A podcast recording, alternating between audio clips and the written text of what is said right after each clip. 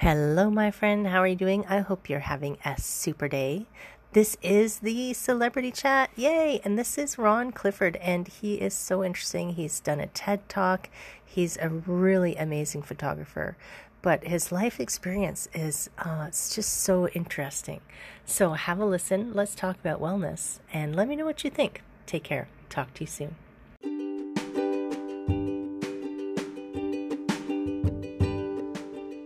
Hi, my friends. Welcome. This is the Back to Me podcast, and this is Heather, and I am super excited that you're here. You are going to hear some tips and some tricks and some ideas to help you live your happiest and healthiest self. I call it Back to Me because when you are taking care of yourself, back to me, then you can take better care of others, and we can all make the world a better place. This is Wellness Your Way, and I am super happy that you're here.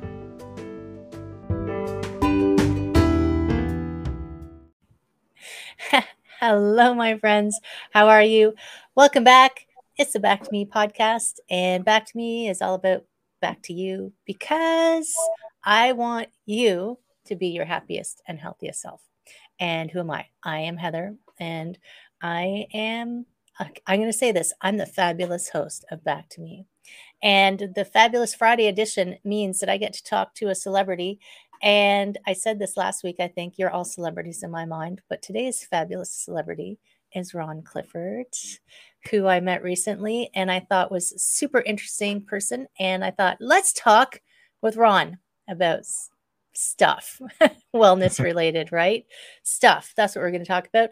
Um, and Ron, I know that you are a photographer, and I've looked at some of your photos, and they say a lot of things but I would like to know more about you, Ron, the person. Yeah. Okay. Yeah. Well, thanks for having me on, Heather. Um, I'm sure the the conversation will meander. And yes, um, it does. Yeah, talking about wellness and health and mental health or physical health. Um, those are all topics I, I certainly have a, a little bit of insight on. So I'm looking forward to seeing where it goes. Yes. And we just beforehand we were talking about your the the sign above your door. I'm just going to look at my notes. What I can't help but do. Is that what it says? This is do what you can't help but do. Do it's what a, you can't help but yeah, do. A bit of a tongue twister, and and um, it it comes from somebody I don't even know the original person that said it, so I don't take hundred percent credit for that saying. I was watching a, an interview with a editorial photographer who, uh, way back in the way back in the seventies, was talking to a photographer who gave him the advice to shoot what you can't help but shoot. And he said it that way, and it, it kind of stuck with me. And uh, and while I do that with my photography, I think in life generally, you need to do what you can't help but do.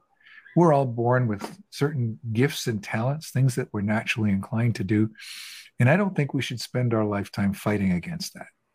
And so I do what I can't help but do. And uh, for me, that's expressing myself through photography and using my camera as a tool of connection to the world around me, and most especially creative people. That's actually uh, brilliant. And that wasn't what I expected, which is even better because I didn't know what answer I was going to get. But yeah. it's you just made me think, you know, how the buzzwords are these days are like follow your passion, follow your bliss, do this, do yeah. this. But people will say, I don't know what my passion is. Mm. I don't mm. know what I should do. But if you put it in the context of what can you not help, that just Dude, makes yeah, so much more sense. Watch a, a room full of kids. and and they're all different they're all going to do something different but every one of them brings something unique to the table kids are uninhibited that way and i think if we you know i got i've got uh, four kids of my own and two grandkids and I, I was just thinking today i was playing with my uh, six year old grandson, pardon me, seven. Oh, don't make that mistake. Oh, watch it, watch it. and, and, he got this little little uh, thing for doing help around the house. It was uh, a little skateboard, uh, finger skateboard park. You know, finger oh skating, God, doing so cool. finger, finger, skateboards. Yeah, and we were doing finger, and and you're just watching him and his mind go about how to make them work. And he says, you got to do it like this, and you got to hold your hands like that. And you know, he's probably never rode a skateboard yet, but I would I would be inclined to think that because of his level of activity and his interests, he would be really interested in sports or cars or skateboards or or maybe hockey or skiing. and and these are just things that that he would naturally be drawn to where his brother would be drawn to completely different things and so eh, yeah that just this morning reminded me you got to do and probably you, you, would have if you were watching even your four kids so i'm the oldest of four kids and yeah. I know we are very different people even though we came from the same parents just yeah. the things that we want to do the things we find interesting are just very different. And sometimes we forget that's okay, right? Yeah. And you know what? There's also I, am kind of I kind of buck against the system a little bit uh, about you know like you were saying about the there, there's all these uh, common social catchphrases and different ideas in our in our world and in in the entrepreneurial industry, and I, I'm I'm not necessarily on board with it. You have to do this. There's this one thing that you have to do. Like it's going to be the one thing, right? I believe that we bring our gifts and talents to whatever we do. And so for some of us, that might be working a full time job. For others, like myself, it might be more of an entrepreneurial lifestyle. And whether it's when I was painting houses for a living or now going on expeditions to really exotic places, I bring the same skill set with me. And so I, I think that we can have jobs that may be less glamorous and still bring all of ourselves to the table and right. still make an impact. Yeah. I've even had that conversation. So I belong to some networking groups for women. And, you know, people will come on and say, I'm just a housewife. I'm like, no way. There's no just. No. Because out of that. There. I like that's such a valuable role to play. Yeah. You know, you are bringing, and if that's what you love to do, oh my gosh, then love it, love it to death, right? Um, I always, and I don't mean this is going to sound sexist, kind mm. of in an anti sexist kind of way. So I always say my husband is the best housewife ever. But that's because I don't know what else to call him because he cares for me so well. And, and that allows me to do the things I'm really good at. And he's, he's, yes, he's really. I'm sorry, you're still suffering a little bit. It's all good. You didn't get the mute button hit on time. I know. It's like we won't mention the the c word. no, we won't. No, I'm, I'm I'm almost three weeks past it, but I've still got a little cough. Yeah. But you're looking you're looking awesome. So yes, like there's. I love no... that you say that about your your your husband because I um I was able to spend time at home with two of my four kids, uh, kind of like as paternity. I was self employed. So my wife went back to her career and I stayed home.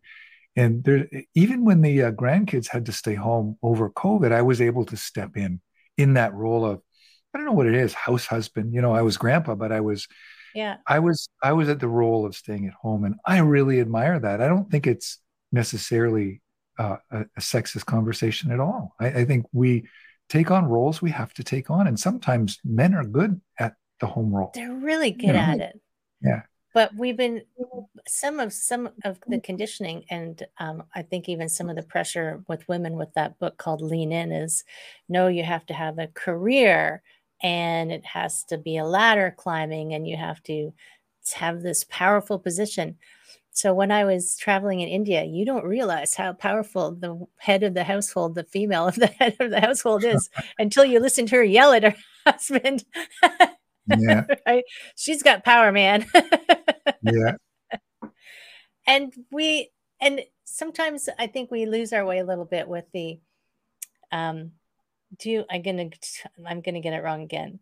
Do do what you can't help but do. Do what you can't help but do yeah. sometimes we think well that's that's not important enough or that's just because it's, maybe it's something that's so easy for us oh that's too easy you know life yeah. can't be that easy oh you know that's such a good point because i deal with a lot of creative people that don't think they bring much to the table because they don't maybe feel challenged enough by what it is they're doing and that doesn't mean that what they're doing isn't difficult or important such a good point that there's certain things that come really naturally to me.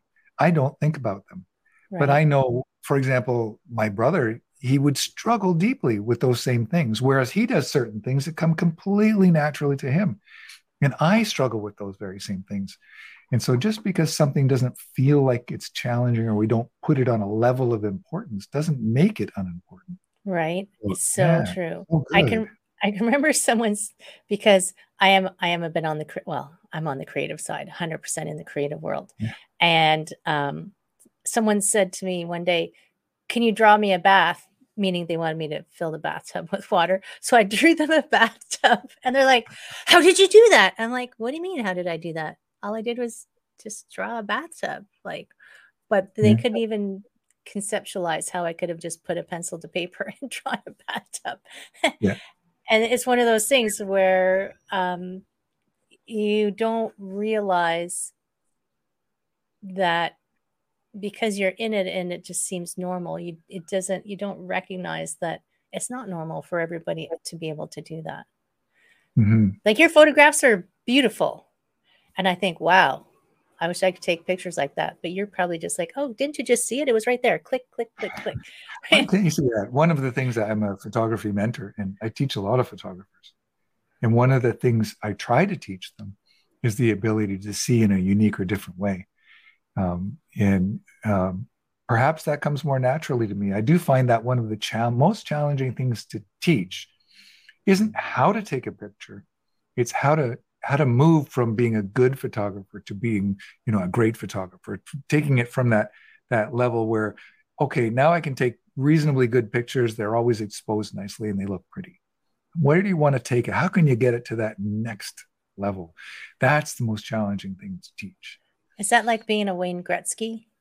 Seeing the uh, picture uh, before the picture happens? Yeah, because he always said he, you know, his he he has a knack for being where the puck is going to be. Right. You know, that was what like he he's said. psychic or something. Yeah.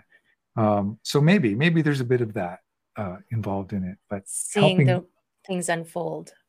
Yeah, one of the things I ask uh, photographers, particularly that want to get better, is in order to take good pictures, you need to be in a place where a good picture is likely to transpire. So if you go out at noon in the bright sun in the desert, it's not very likely you're going to get a really dramatic picture. But it's if you go to that same spot, yeah, but if you go to that same spot at sunset when the this light is skimming across the sand dunes and creating these amazing patterns, you stand a really good chance of getting a unique or different picture. And so maybe it has to do with that idea to put yourself so, in a position where you can be your best and i guess that's a little bit of knowing your subject. Is that is that a right thing to say? I would say yeah knowing your subject's really important. Doing a little bit of research understanding the light knowing how light works um, it, they're all important. I mean i know you know um, i know some photographers who say well this is the rule. There's the rule of thirds. There's the rule of this. There's the rule of that. There's the rule of that. But um, I guess do you get to the point where you you know the rules well enough that you know which ones to break? Is that a, is that a fair thing to say? yeah, I would I would like to to have uh, photographers that I teach, creative people, artists, to get to a level where they they compose intuitively from the gut and not from the head. And it's when you can start to do that that your pictures will really elevate. It, right. It's not we learn these different rules, like the rule of thirds, to begin to learn how to not put everything right in the middle of the focus point of a picture. Like that's let's just get it off to the side a little bit, right? Let's like a little more interesting than everything is symmetrical. But inevitably, these rules start our brain thinking to see differently and then eventually it gets to the heart. You got to get it out of the head from rule based thinking to heart based thinking and that's I, I, think really important for any creative person. Yeah i think about you know rules are very left brain mm-hmm. and um the but people respond to the logical left brain and but people respond to images with emotion. So yeah. you if it's too logical then I guess it's not always true that uh, people won't react to it, but um, maybe it's too formulaic sometimes if you yeah. too too too much in that logic yeah, it can be too too mechanically constructed. Right. And i was thinking yeah. um of like this speaking of the c word so and helping people. So when i i can remember the first time i had to have photos taken um, I and this had nothing to do with the last two years. I was just like, oh my God, why would you want to take a picture of me? So I wonder sometimes, like, because when I I was talking like earlier when I talk about wellness, it's like a whole gamut of things, and one of those things is I don't know which category would fit in, but being okay with yourself, and that is the doing the things what you uh, do what, I can't help but do what you can't help but do. Yeah, I keep looking over at my notes. I know. Yeah. I'm going to have it perfected by the end of this. Okay. So being comfortable with that, but then also being comfortable being seen doing that, which I think photographs, like some of the really in uh, most impactful photographs you see are when they capture that person mm. somehow. Yeah. One of the the highest compliments I can receive as a photographer is when somebody says to me, You didn't just take a picture of what I look like, that's a picture of who I am. Right. And that, I mean, that's the ultimate goal. Like to get a compliment like that is really, uh, I, it just really says something about the connection you had with your client and that you brought all of your skill set together in creating a moment that is actually reveals something about who they are. I think that any great photograph is about that. And it doesn't have to be a person, although with people, we recognize it faster. Yeah. It can be a landscape, it can be a picture of, uh, you know, um, lions in Africa, it can be pictures of penguins in Antarctica. When the photographer is able to have their images begin to reveal the character of the thing they're photographing, I think they have reached a certain level. If they can do that consistently that's a really hard job for a photographer, a creative person to do. And do you find this is like I'm just thinking about um, the things you would encounter that do you think people restra- restrain themselves from from allowing that to come out sometimes if they're yeah. and how do you how do you help them be okay with being them um as a portrait photographer, I tell people I'm a portrait photographer, and I hold up my my teaching fingers and I point. I'm I take portraits of people, right, and I portraits of nature, because it's all portrait photography. But with portraits of people specifically, it's 99% psychology and like 1% photography. some people say oh, it's 90% or 80%, 20%. I think it's 99% psychology. Um, I've come to understand that one of the gifts I bring to the table is a calm, trustworthy demeanor.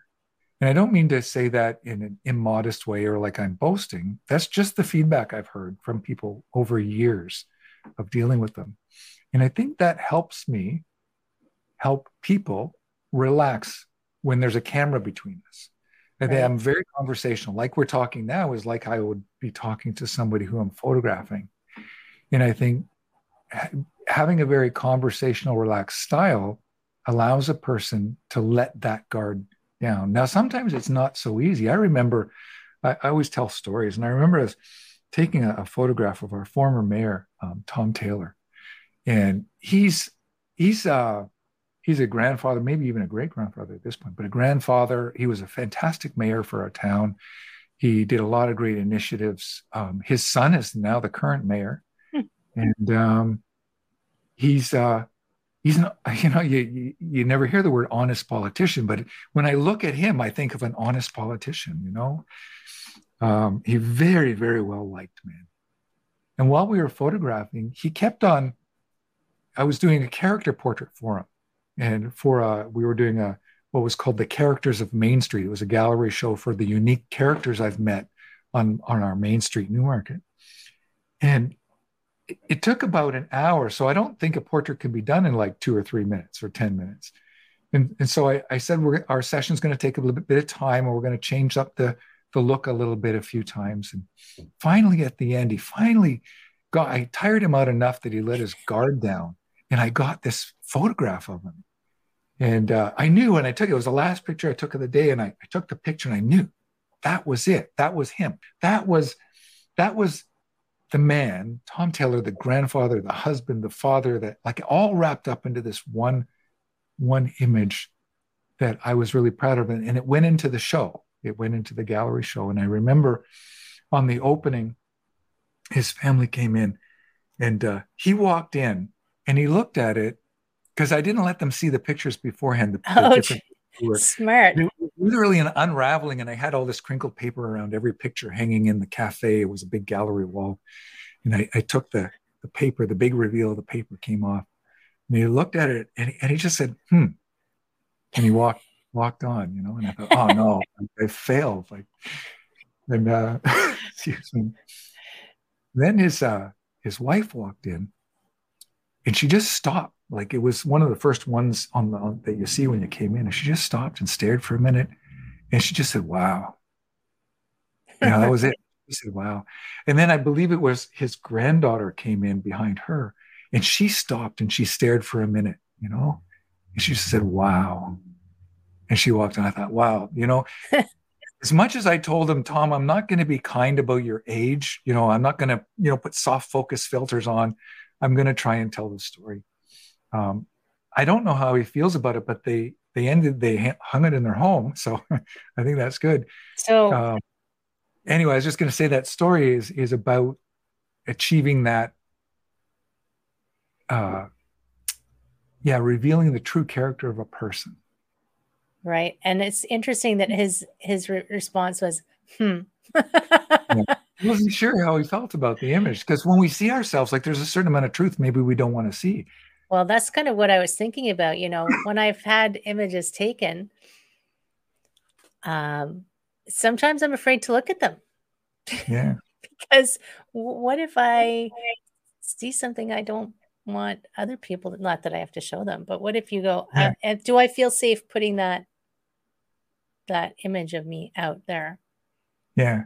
Right. Um, and and yeah, again, we'll get back to this conversation about maybe making a, a comment that feels sexist but isn't. But I found, you know, through a lifetime of photographing, women are far more conscious about minor things that they don't like about themselves that the viewer often has no idea about. Like, and and I, it's just more with women than men, but men do have it as well. I got to admit, but I see it more with women who, you know, you're looking at it, and then they will say something like, "Oh, I don't like the way." My neck looks in that picture. And you didn't look you've never looked at their neck. Like you've never it never even occurred to you that this might be an issue. So yeah. it's true. Uh, it's so true. I can remember someone and actually he was right. Someone had taken a photograph of him and it, the way it was lit his ear his one ear was just like wow it's like bright red because the way it was lit. He said i can't look at anything but my ear. I'm like okay well you probably like tone it down a little bit. but yeah. I was like, you focus on one thing. Like if I sometimes when I see my picture, I'm like, oh, that's crooked. you know what I mean? It's like, but I am that shape. Nobody would really We're not care. If you saw a perfectly symmetrical photograph of yourself, like if you split yourself in two and flipped it, and it would look so strange. You would look wrong, very wrong.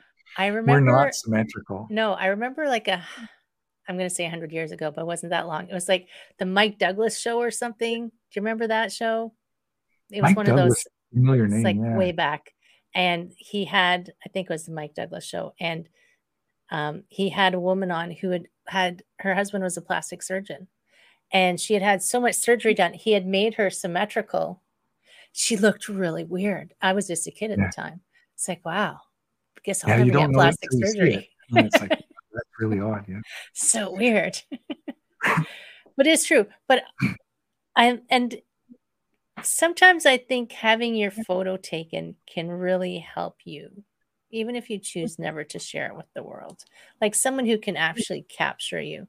So when I'm doing coaching, I try to help people see themselves, but I can't not visually. It's like, can you yeah. see you're saying this, but you're doing this? So it's on a whole different level where you see yourself kind of maybe the way other people see you from the outside. Yeah. When you have a really good image taken. Photography is personal and it's vulnerable, especially portrait photography. And um, I've done a few vulnerable things in my life. One of the most vulnerable things I did, I um, I was fortunate to be able to do a, a a TEDx talk. And I know, was, I'm super. I wanted to talk about that too. Yeah. By the way, um, and I'll, I'll, tie that here because the, my TEDx talks w- was about uh, being a bipolar photographer. Not only do I get to travel to the ends of the earth, uh, both the Arctic and Antarctica as a photography guide, but I actually have overcome the debilitating effects of a bipolar diagnosis in my life. And part of traveling to extreme places helped with that. Really? And so yeah, uh, so so strange that um, life rarely unfolds the way we want it to, and uh, my life uh, story, and uh, I don't think we'll get all that deep into it, was um, was less than ideal, and I now get to live a life that is a pinch me kind of life. It's like this can't even be real. It can't happen. You know, it can't really be happening to me. Your life is like one of the things people fantasize about. Yeah, so I, I get to do, and it doesn't doesn't go by me lightly. I get to do things most people never get to do. Like I, I have literally photographed penguins and polar bears. I've been to Africa. I get to teach people. I watch and help people with their creative careers. And um, I have a family. I, I have a wife of 32 years and I've overcome things in life. We, I shouldn't just say I, eh, because she played a massive role in in that. We have overcome tremendous obstacles to be able to do that. So the most vulnerable thing that I had to decide to do was become willing to tell part of my story, willing to say that this happened to me, and be willing to talk about how um, how I overcame those debilitating effects of that illness. And that was really hard to do. We don't want to talk about the bad things that happen, like for the most part. And I didn't want people associating a mental health journey with my personal story. I don't know why it was so hard for me. It was really hard. I didn't want people to to look at me and maybe think, "Oh, well, he's you know, he's you know, got this going on or he had addictions or he had this happen." I just this maybe pride or I just didn't want to be that vulnerable. But if you think about it, that's like revealing your, it's like walking around naked, you know? Yeah. Not everyone's comfortable walking around with my, here's my life laid out in front of you. And that's like a little bit of that comes through for some people, just having their picture taken. Like that's a, that's a revealing too much of themselves. And, and, um, we we walk around often with not only our clothes on, but our cloaks on of this is yeah. who we yeah. are. And you can't look under here because you might see something. la la la la la, nothing to see here, right? Yeah. But what's, it's incredibly, I find it incredibly generous when people do just tear it open and say, look, this is what happened to me. And um, it's generous because it it helps people see possibilities beyond yeah. we're maybe... we're built for relationship I, I, think we're created for community mm-hmm. and uh, that i have a, a favorite saying it's a, a, a, scriptural saying that is um, iron sharpens iron so one person sharpens another and that was really powerful to me because I, it also brought me to the place that if I didn't share things I'd overcome, perhaps I'm robbing people of the inspiration to overcome in their own battle. And so I had to, I had to get over it. I had to get over that that pridefulness of, you know, and that's what it was. It was really a pridefulness of not wanting to share, not wanting to people to see that I, I maybe had failures or weak moments. But that's not helpful. That's not even genuine.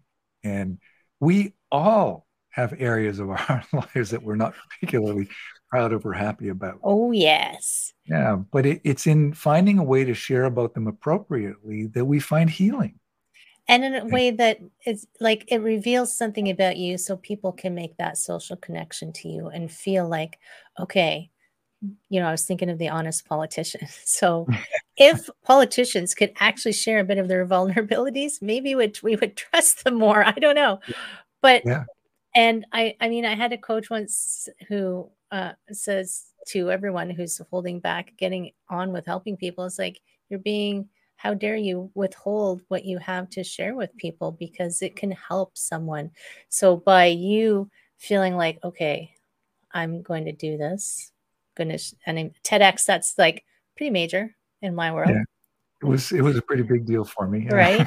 but you were sharing it to a group to with the intention of not, you know, bringing yourself down or labeling yourself, but with the intention of helping someone who could use your journey to help them on their journey. Yeah. Um, I like that you mentioned the word labels because we we rebel against labels, and um, sometimes that's a good thing. We don't want to put labels on people, but sometimes a label like an accurate diagnosis connects you to services and people that you need. Right. And so I, I used to think that labels were just all bad, and I've changed my mind. First of all, having special needs kids um, helped me change my mind because without accurate diagnoses, without those accurate labels, we can use that word, they wouldn't have been able to get the help they needed. And I wouldn't have been able to get the help I needed. And so I, while I still think labels are too, too quickly and loosely thrown on things, I think they can be deeply important to helping in a mental health journey, especially. Well, and I think we rebel against labels because we think you only get one. Yeah and then you're you that's you but i i like even without a label like you are a father and a grandfather and a brother and a husband like you've got lots of there's lots of labels you could put on people and all of them are correct and none of them are complete. Yeah that's such a good point. Right? Um, and i think you're right i think we we we think every decision we make is like like a marriage, right? You know, everything we do, we, we put so much into it that we can't possibly change our mind about it. And that's oh just God. not true. That's, that's not, not true, true, at all. No.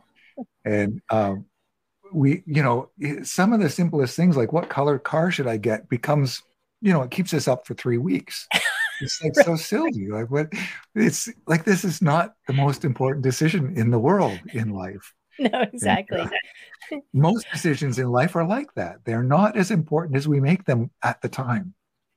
Uh, some are, some are really important. And we don't realize till we're further away from it. We're like, wow. Yeah. Like I think about stuff that was so overwhelming as a teenager because that's when everything is overwhelming yeah. to make a decision when you're a teenager it's like the ends of the world were happening and then you get you know into your 30s you're like wow that actually wasn't that important right so you're just like perspective i know yeah. gives gives lots of lots of clarity but i want to go back a little bit to how did going to such extreme environments like i think antarctic antarctic like i have some friends who are kayak guides and i know that those are extreme environments and stuff is happening yeah. all the time and yeah.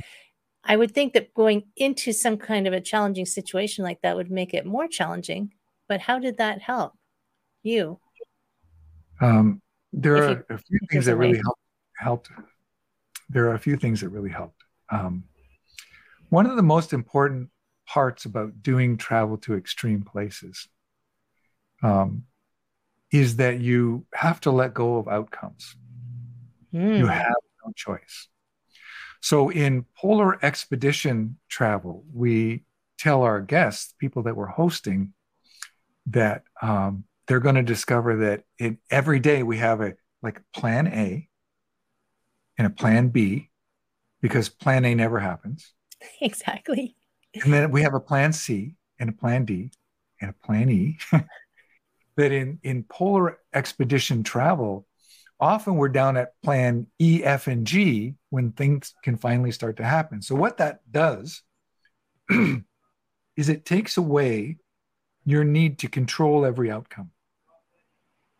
And it turns out that living in the moment like that switched my brain into a new mode. Wow. And so I was afraid of flying. I was afraid of traveling. Uh, I'm not afraid of water. That's okay. Ships are okay. But Antarctica, this, this incredible, vast, immense place that's the most wild place on earth and I, I willingly put myself there. Um, changed, I think, you know, fundamentally the way my mind thinks about things. And I, I started living in the moment instead of for some perceived idea of the way things should be. That's awesome. I love that because um, I guide kayak trips in, in Georgian Bay, and we do the same thing. Yeah, this is our plan, but, yeah. but yeah. I mean, and it's not as wild as so. It's even more wild than Africa. I think Antarctica is is the most wild place. Wow. On Earth.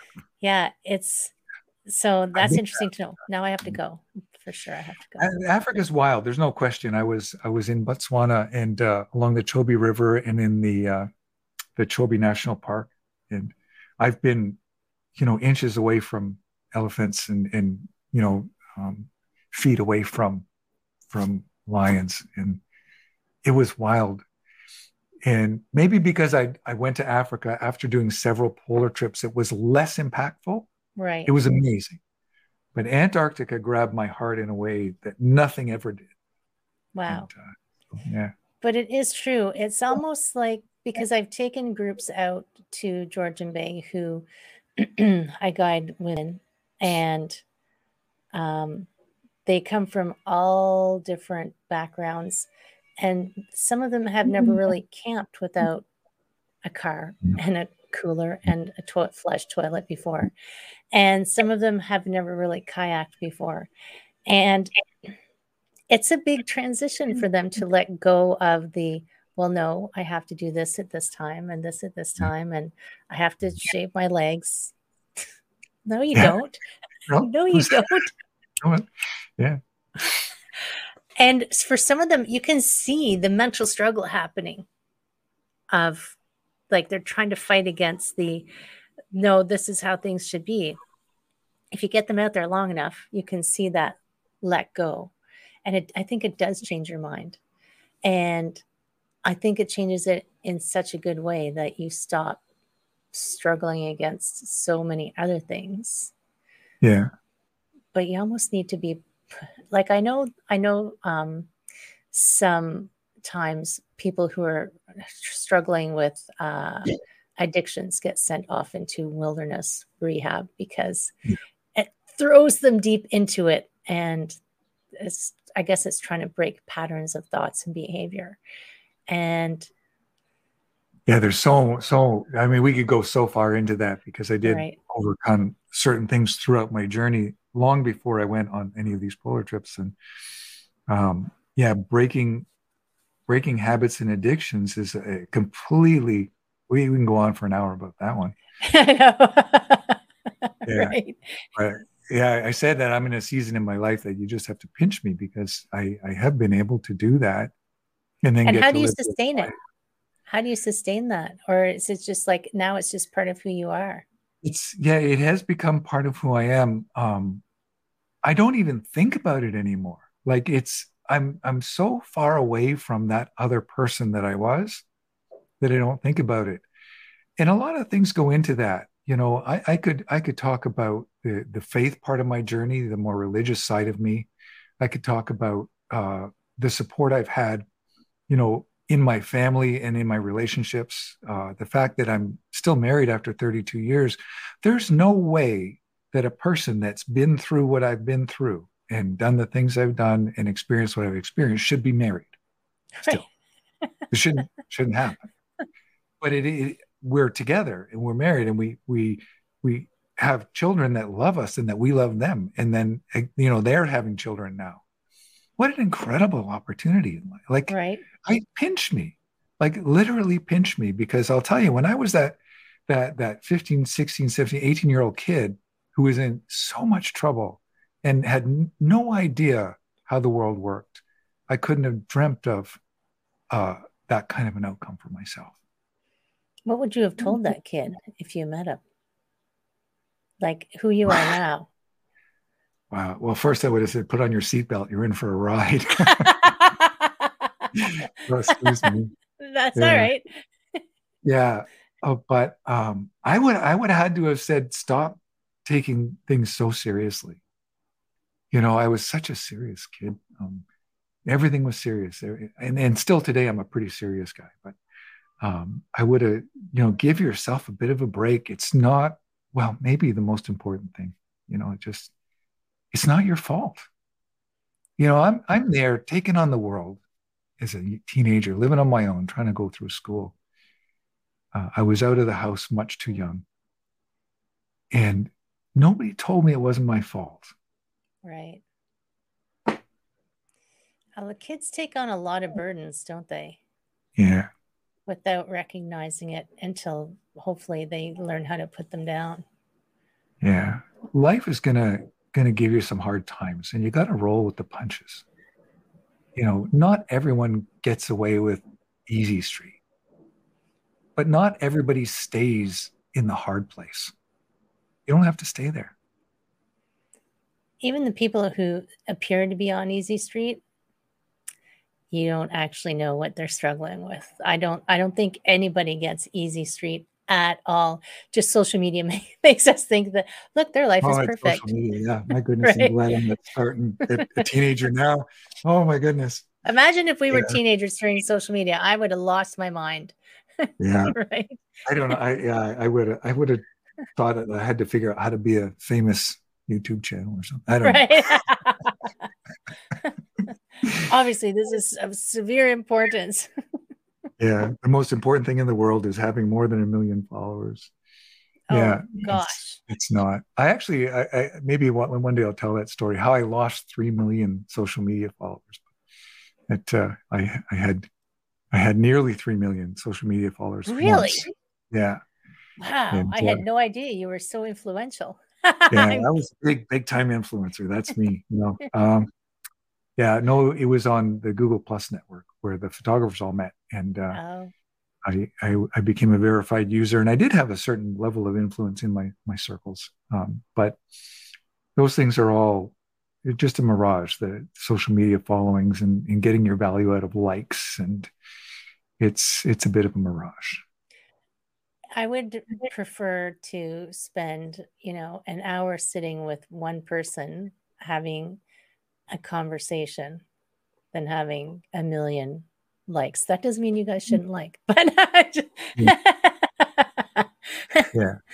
Uh, but it's true. I mean, the the most uplifting that I ever get from the things that I share. I mean, I do the podcast to highlight people who I think have have interesting stories and interesting journeys and can share something that will help but it's all to help so the most interesting thing i get from my podcast isn't i don't check how many likes i have it's when somebody sends me a message that says this was really impactful for me and that one person is just like oh that's worth a million followers right yeah because i yeah. want the world to be so much better yeah, I spend a lot of time in one-on-one conversations. I prefer them now, or small groups, rather than trying to create content for an audience. Like this, such a different mindset, and and, and I'm not. I I I, don't really miss it. Uh, trying to trying to be all that. You know, that's that's a hard hard thing, and and your your impact is, I think, your impact in personal real relationships is much more powerful than being a social media influencer although i don't i don't think it's a bad thing to have, have an influence on people especially if your message is solid and it, it's one of uh, victory you know bringing people from from you know the way things used to be to the way things are i think that's a good thing but social media influence is limited and it's fickle yes. oh my gosh. And the algorithm will change next week anyway. Yeah. So that's right. It, it, it's, it's, a, it's, a, battle I don't want to fight. So. one of my one of my nieces, her job is social media, and I can't even understand that's a job. Yeah, like it is a job. I mean, it needs your full time attention in order to understand how it's working next week. Right. exactly. I was going to say I, you mentioned Georgian Bay. I want to say I love Georgian Bay. I spend a lot of time up there. Uh, it's uh, it's probably my second favorite place in the world to be. Wow. So second favorite. That's pretty. Yeah. Pretty I've been to some, like I love the mountains of British Columbia and I love Africa, but I just maybe because it connects to my child, like my early childhood, and it connects to the place where I felt most connected and at peace. But Georgian Bay is a really spectacular place in the world. And if and there's still places you can go and just unplug yourself for long enough to Yeah. hear the quiet. We don't Yeah. hear the quiet very much, right? Yeah. Listen to the sound of waves on the beach and uh, see the storms and, Right. yeah.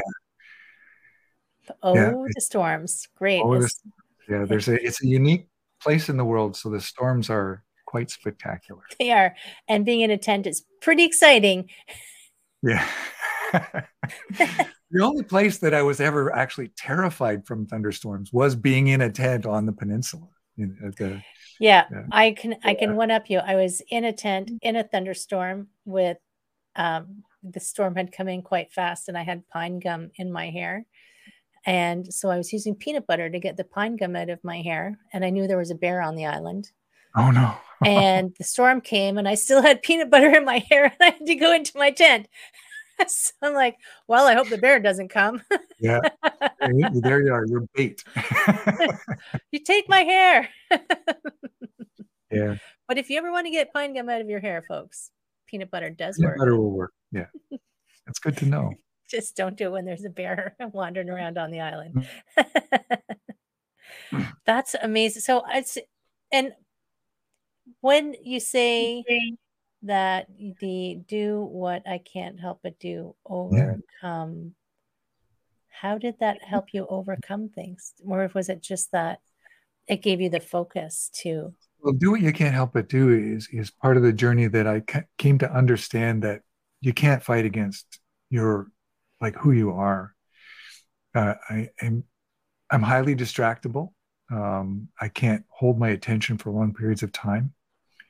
I when I find something I really want to know, I'm voraciously curious, and so I'll study something until I, I beat it to death and and sometimes that's a good thing but sometimes it's not a good thing because i hyper focus on things and I, I just won't let something go. I just hold on to it too long. But the whole idea is do what you can't help but do is is really understanding your natural rhythms. Like part of my healing journey as we finish off our time together was coming to understand that that you know as a young man as an artist i was going to be a painter I, I didn't hadn't figured out that photography was the thing for me yet. That I thought I didn't need a schedule. I would stay up till all hours and drink too much beer and smoke too many cigarettes. And you know, I just wanted to be the art that artist. You know, that picture of the, the absinthe, drinking Yeah. absinthe and Yeah, watching and- Can Can Girls. but it turns out, you know, later in life, eh, I find out in my 40s that the most valuable thing I could do is have a regular schedule, go to bed on time, get up early, go for walks. And and that this thing that people ignore most, all especially creative people, that I need regular sleep, a good diet, and exercise. Who knew? Like those three things would be monumental for me in my mental health journey. And I would say that's monumental for anybody create like creatives because they it's glamorized that they drink too much and they party too much and Yeah. it just the muse just comes out whenever. But no, actually having a regular schedule makes your muse a little more rested. yeah. I tell my my my creative people that I'm teaching, I say one of the most important lessons that I could give them is that creative is not how you feel, it's who you are. And you can be creative no matter what. And I tell them I can prove it. And I, I ask people, especially moms, people who are mothers, when you get up in the morning, you don't feel like momming today. Do you do it anyway? Yeah. And do you do a good job? And that's the same way I feel about creativity. It's like the person going to work and they're going to their job and they wake up and they just don't feel like going to work today, but they go to work. And I say, Did you do a good job when you were at work today? Did it require you feeling like doing a good job? It doesn't require that. The most valuable thing I learned is that creative is who you are, not how you feel. That's brilliant. Yet another brilliant bomb dropped by Ron. I'm gonna have to go back and re-listen to this one and write them all down because Yeah. there's a there's a lot of stuff in this one. I'm like, oh my god, Oh, I was taking notes earlier and then I just had to stop. Yeah. Oh my Well, goodness. I yeah, I um yeah, I, I drop a, a, few now and then just because they've been so impactful in my life. I, I you know, um, these things were monumental shifts in my thinking, and they helped me live a very, very successful life now. And I don't say successful like I, you know, I, I am not wealthy. You know, we we live in a wealthy area and we own a home, so in that way, yeah, we are wealthy. You know, but it, I don't have a lot of extra to throw around, and uh, but I'm one of the wealthiest people in the world because I'm on the other end of a difficult journey and I have joy and happiness in my life. And I'd say joy is pretty valuable, really, right? Mm-hmm. If you can find joy, then you've won the lotto. Yeah. Right. Do you have any? I know I, I, I let you know in advance. Any final words of wisdom for everybody? Eat your vegetables. I, did, I mean, you've already dropped a whole pile of them, but. Final words of wisdom. Um, I think that, that for me, it, it, it, would be there's probably more in you than you think there is. I don't, you know, this one's going to sound counterintuitive because I don't subscribe to the idea that everything you need is inside of you because I had a, a spiritual journey and a spiritual awakening, you could say. And I believe there were times in my life when I didn't have what I needed to make it through. And, and so that spiritual transformation, transmission, good English, spiritual yeah. transformation that, that, that my faith journey um, was fundamental in carrying on, in being where I am today that, that if I didn't have that faith, that if I thought I needed to be enough, I wouldn't be here. On the other hand, I believe that we are far, far more resilient than we understand. And uh, yeah, if you're going through a rough time and you're not feeling very resilient, just hold on a little longer. Right. Yeah. So true. You don't know what you've got until you need it. Yeah. Right. And I, I mean, I always tell people whether it's faith or call a friend or get a relationship or just stick up your hand and say, just need a little hand up right now. That's yeah. not a sign of weakness. That's a sign of, I just need to get over this hump. Yeah. And, and then, then I'm rocking it. Right. Yeah. So good. So, I mean, I, it's true. We probably could go on for hours because you're super. Because I still have lots of. There's still lots of things to learn from you. I know. I know. So I'm going to put in the show notes everywhere. I don't know where they show up, above, below, beside, somewhere around, yeah. um, so that people can get into contact with you. Because, sure. um, and uh, can I? Is there a link to your TEDx too? Yeah. Do you know what? Um, look up Ron Clifford and TEDx. Um, there's only two, two. I think there's an, another famous Ron Clifford who survived the World Trade Center bombing. Other than that, you'll find me. Okay. so you look up Ron, Ron, Clifford and TEDx and the bipolar photographer. You will find me. I don't. I didn't bring a link. I could probably send it to you if you want to put it in show notes or whatever. But um, I can look yeah. it up because I'm going to. Yeah, it's easy it to look up. Yeah. Amazing. Not, I'm not hard to find. Thank you so much, my friend, for spending some time with me and sharing your wisdom because every time I do a celebrity chat, I learn something new and come out inspired. So hmm. thank you for sharing with everybody. I've really enjoyed having this conversation. Awesome. Thanks, my friends. Contact Ron. He's brilliant. I will see you again next week. Take care.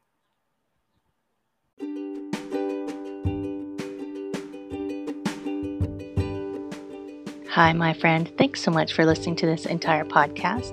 If you found it useful and you're like me and you like like helping others, please feel free to share this. Give it a like, give it a comment. If you found something useful in it, there's a chance that someone else will find something useful as well. Also, if you have any questions at all, I can absolutely help and I would love to help, you can email me at heather at prosperityflowcoaching.com. If you want more of this awesome content, You can follow me on Instagram, Heather Stewart Coaching. You can follow me on Facebook, Prosperity Flow Coaching. And I have a personal request. I want to help as many people as I can with these podcasts. And if you could give me a review, hopefully a good one, if you could share, if you could send this out into the world, I would truly appreciate it. I hope you have an amazing day, and I hope that you find your way to wellness by getting back to me. Take care, my friend.